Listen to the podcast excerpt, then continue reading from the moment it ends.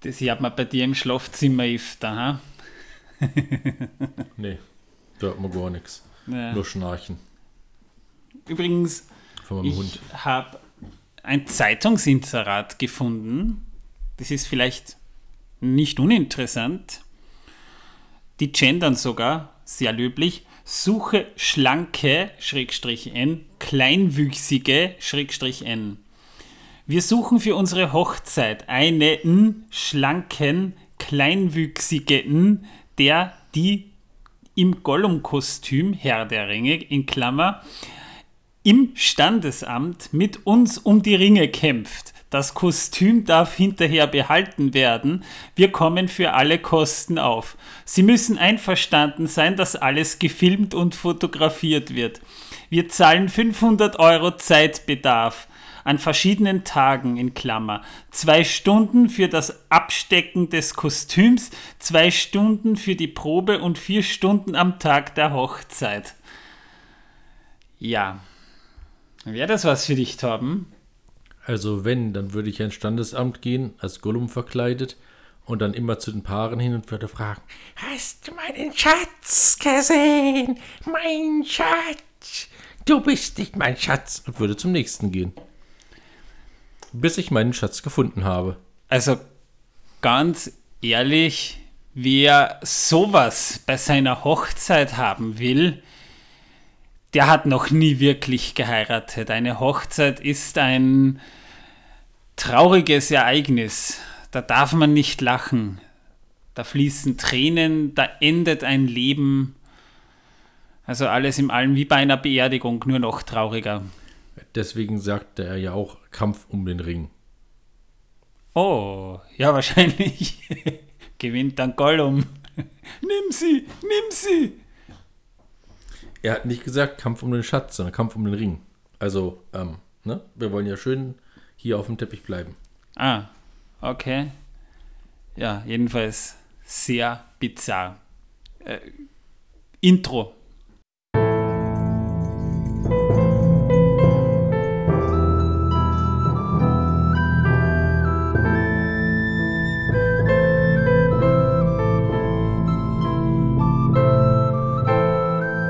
Megovanen, Melonin und herzlich willkommen zu einer neuen Folge von Der Herr der Ringe pro Minute. Der Podcast, in dem wir pro Folge eine Minute aus dem Film Der Herr der Ringe, Die Gefährten von Regisseur Peter Jackson, basierend auf das Werk von J.R.R. Tolkien besprechen.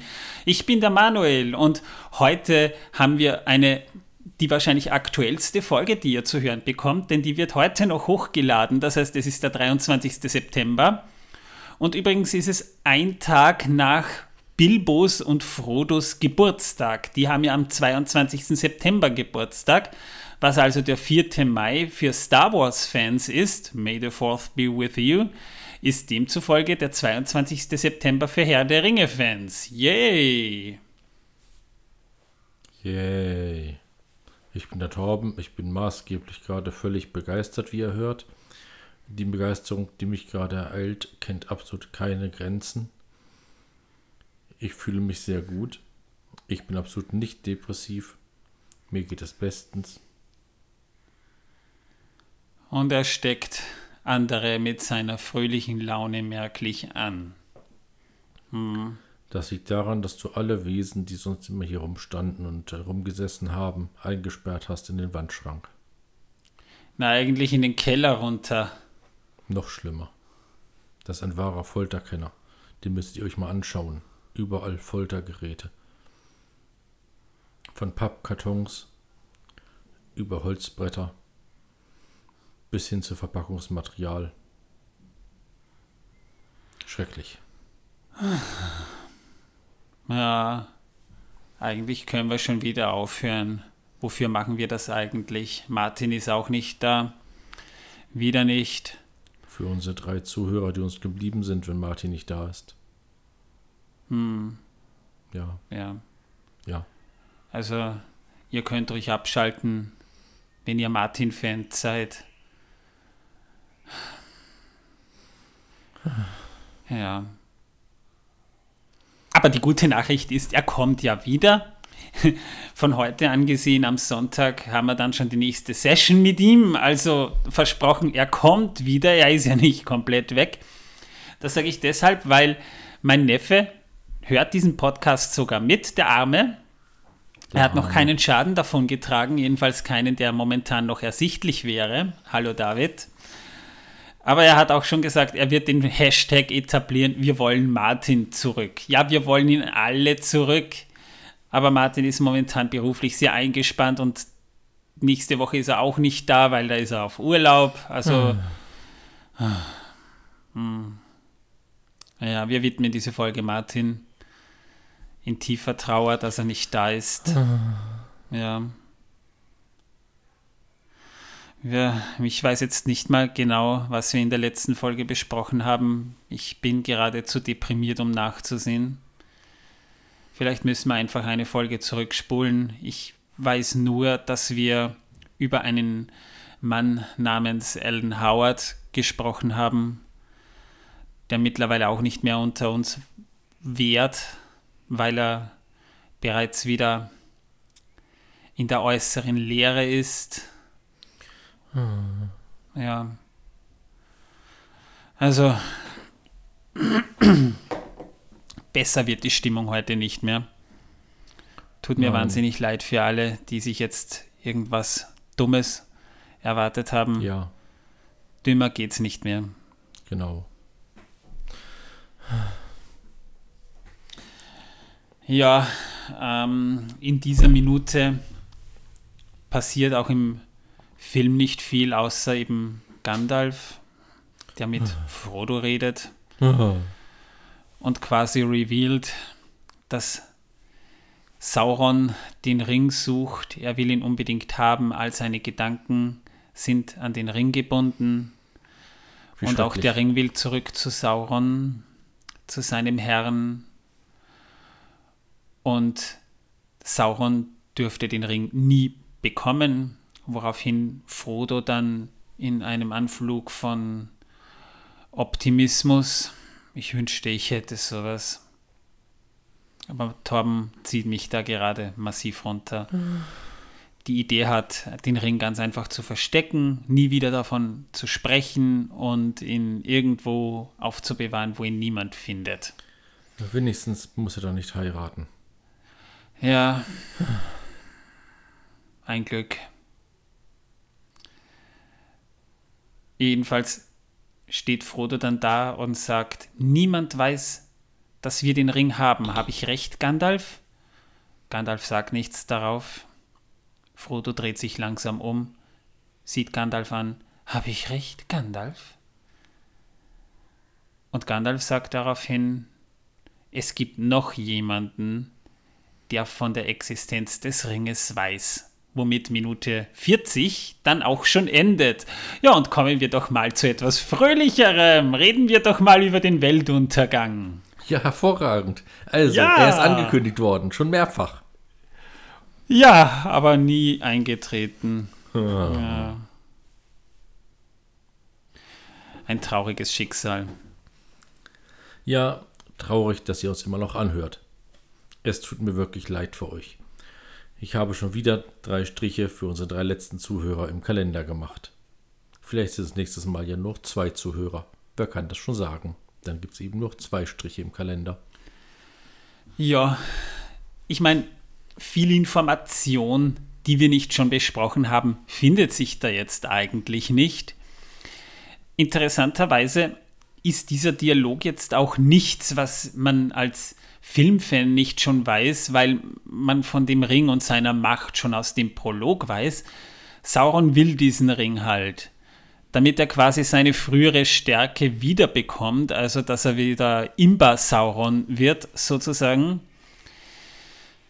Ähm, das Problem ist halt, dass er, solange er den Ring nicht hat, aus seiner Versenkung nicht herauskommen kann.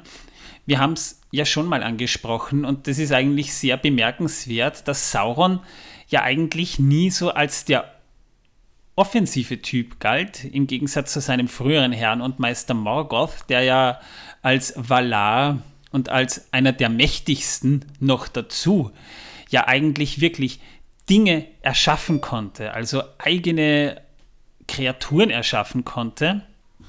Übrigens, mir hat gerade Martin, äh, das habt ihr jetzt nämlich gehört, eine Nachricht geschickt, dass sein iPhone heute verschickt wurde. Prost, Martin! Ah. Ja, ich hätte auch gern ein neues iPhone. Ich auch. Mein Achter verbiegt sich, verdreht sich. Ja. Mir ist sogar schon das Sicherheitsglas oben weggeploppt, weil es sich so verbiegt. Und nein, ich tue damit nichts, außer es aufzuladen. Und dann wieder die vielen ah. Schlangen vor dem Apple Store. Ah. In Mali stehen die Leute für Wasser an und bei uns für Apple-Produkte. Also da sieht man mal die ganze Verschiebung der Prioritäten. Also der Mensch scheint scheinbar wirklich ein dummes Tier zu sein. Mit meinem iPhone kann ich wenigstens Wasser bestellen. Hm, stimmt, ah. da muss ich mich nicht anstellen. Vielleicht sollten wir den Leuten einfach iPhones schenken. Wie gemein. Die armen Leute. Ja. Oder Amazon beschäftigt Leute, die es denen dann liefern. Das für wenig Bezahlung. Und sie kriegen vorher eine Nachricht auf ihr iPhone, dass die Lieferung in drei Stops da ist. Übrigens, ich habe mir heute bei Amazon wirklich was bestellt. Ich bekomme eine Black Widow Blu-ray und die Bestellung ist nur noch sechs Stops weg. Also wahrscheinlich klingelt es an der Tür, während wir diesen Podcast hier aufzeichnen. Whatever. Wir haben ja eigentlich über Sauron gesprochen. Ähm, ja, also Sauron war immer eher so der Taktiker. Er hat eigentlich immer andere die Drecksarbeit machen lassen und denen dann die Schuld gegeben. Sauron war so ein bisschen eine hinterlistige Schlange, könnte man sagen. Momentan ist er auch nicht fähig, dass er offensiv in die Schlacht eingreift. Ähm, Im Film sieht man ihn anders dargestellt als im Buch. Im Buch tritt er so offensiv auch gar nicht auf. Aber nach allem, was man so aus den Aufzeichnungen von Tolkien weiß, ist Sauron eine fürchterlich anzuschauende Gestalt, die sich in Baradur verbirgt, bis er halt wirklich auch wieder den Ring hat und wieder offen zutage treten kann. Inzwischen ist er halt eher der Taktiker, das heißt, er sammelt Armeen um sich, um Gondor und Rohan und letztendlich die freie Welt zu vernichten. Aber er selbst tritt eigentlich nicht wirklich in Kraft. Dafür hat er nämlich die Ringgeister. Und die hat er ja, wie wir auch im Film schon gesehen haben, entsandt Interessante Parallele zum Buch. Im Buch hat er das nämlich zu dem Zeitpunkt, wo Gandalf Frodo über den Ring aufklärt, noch gar nicht getan. Da sind die Ringgeister noch gar nicht im Auenland. Das kommt erst später, was wir später dann auch noch besprechen werden. Also wieder ein Fass, das wir aufmachen. Stellen wir aber vorne hin, denn das wird bald wieder geschlossen.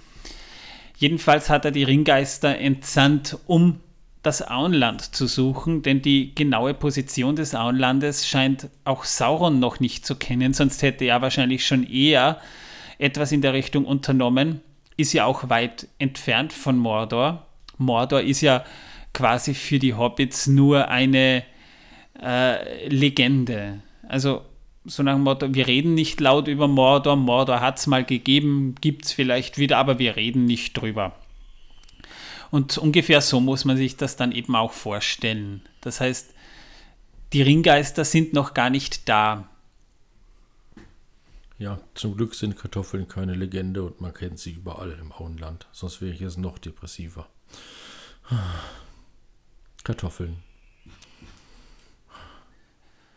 Ach ja, übrigens die Schreie, die ihr da im Hintergrund hört, die kommen nicht aus meinem Keller. Wir haben einen Kinderspielplatz vor der Haustür. Jedenfalls, äh, viele Dialogsequenzen, die im Buch in diesem Kapitel während dieses Gesprächs hier stattfinden, die werden teilweise im Film erst später verwurstet. Beispielsweise gibt es da eine sehr schöne Dialogszene zwischen Gandalf und Frodo in Moria, kurz bevor sie Zwergenbinge betreten, dieser Dialog, wie wir ihn da haben, ist, wenn auch etwas abgeändert, eigentlich schon hier in diesem Kapitel zu finden. Dafür hat man aber drei Versionen dieser Szene gedreht. Man wusste ja zu Beginn noch nicht, ob es einen Prolog geben wird. Und man hat tatsächlich eben drei Versionen gedreht. Zwei davon in den Hauptdrehs und eine Version in den Nachdrehs.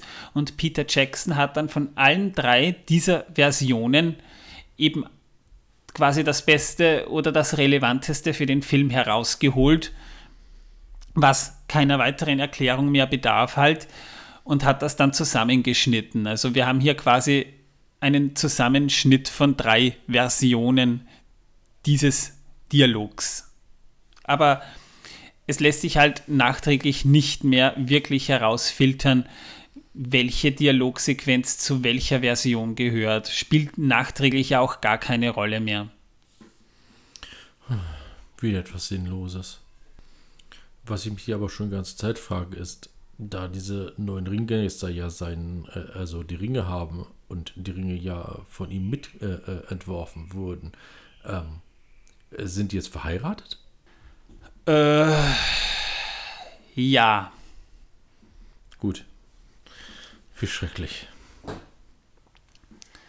Ja, und wie gesagt, Frodo hat ganz eindeutig keine Ambitionen, den Ring selbst zu verwenden. Also das bekommt man auch hier wieder mit. Er hat weder im Buch noch im Film den Ring nachweislich jedenfalls verwendet und wäre auch bereit, diesen Ring aufzugeben oder zu zerstören. Also der Ring hat Frodo eigentlich kaum bis noch überhaupt nicht irgendwie infiziert. Womit wir mit dieser Folge dann auch schon durch wären. Ich halte es auch nicht mehr länger aus, neben diesem depressiven Bock hier. Zum Glück ist es vorbei. Ja, also. Martin würde jetzt irgendwas Kluges sagen. Er würde jetzt sagen, zum Glück sind die Folgen nicht geskriptet. Ja. Hm. Hm. Und ja. vor allem überhaupt nicht gestellt oder sonstiges. Nein. Nein. In der nächsten Folge sprechen wir dann nämlich über Gollum. Und zwar äh, über, über Gollums Aufenthalt im Mordor Spa. Aber ja. eben auch äh, mal eine ganz wichtige Frage zu Gollum, die ich mir stelle, die in dieser Szene auftritt, aber die für mich als Buch- und Filmfan überhaupt keinen Sinn ergibt. Jedenfalls in der Form, wie wir es im Film dargestellt bekommen. Also da könnt ihr euch schon mal auf ein bisschen Kritik, auf sachliche Kritik über diese Scheißszene freuen. Bis dahin, hm. ja, Ciao. Ah, naja, wir werden dann auf jeden Fall nächste Folge den wahren Helden der Geschichte mm. wahrscheinlich etwas näher beleuchten. Ja. Oder auch Kann nicht. sein. Oder Vielleicht. auch nicht. Ja, wir werden sehen. Wer weiß, ob wir dann noch leben. Wer weiß, ja. Ja. Darum verabschiede ich mich auch gar nicht von euch, denn im Grunde Es macht ja alles keinen Sinn. Macht doch keinen Sinn.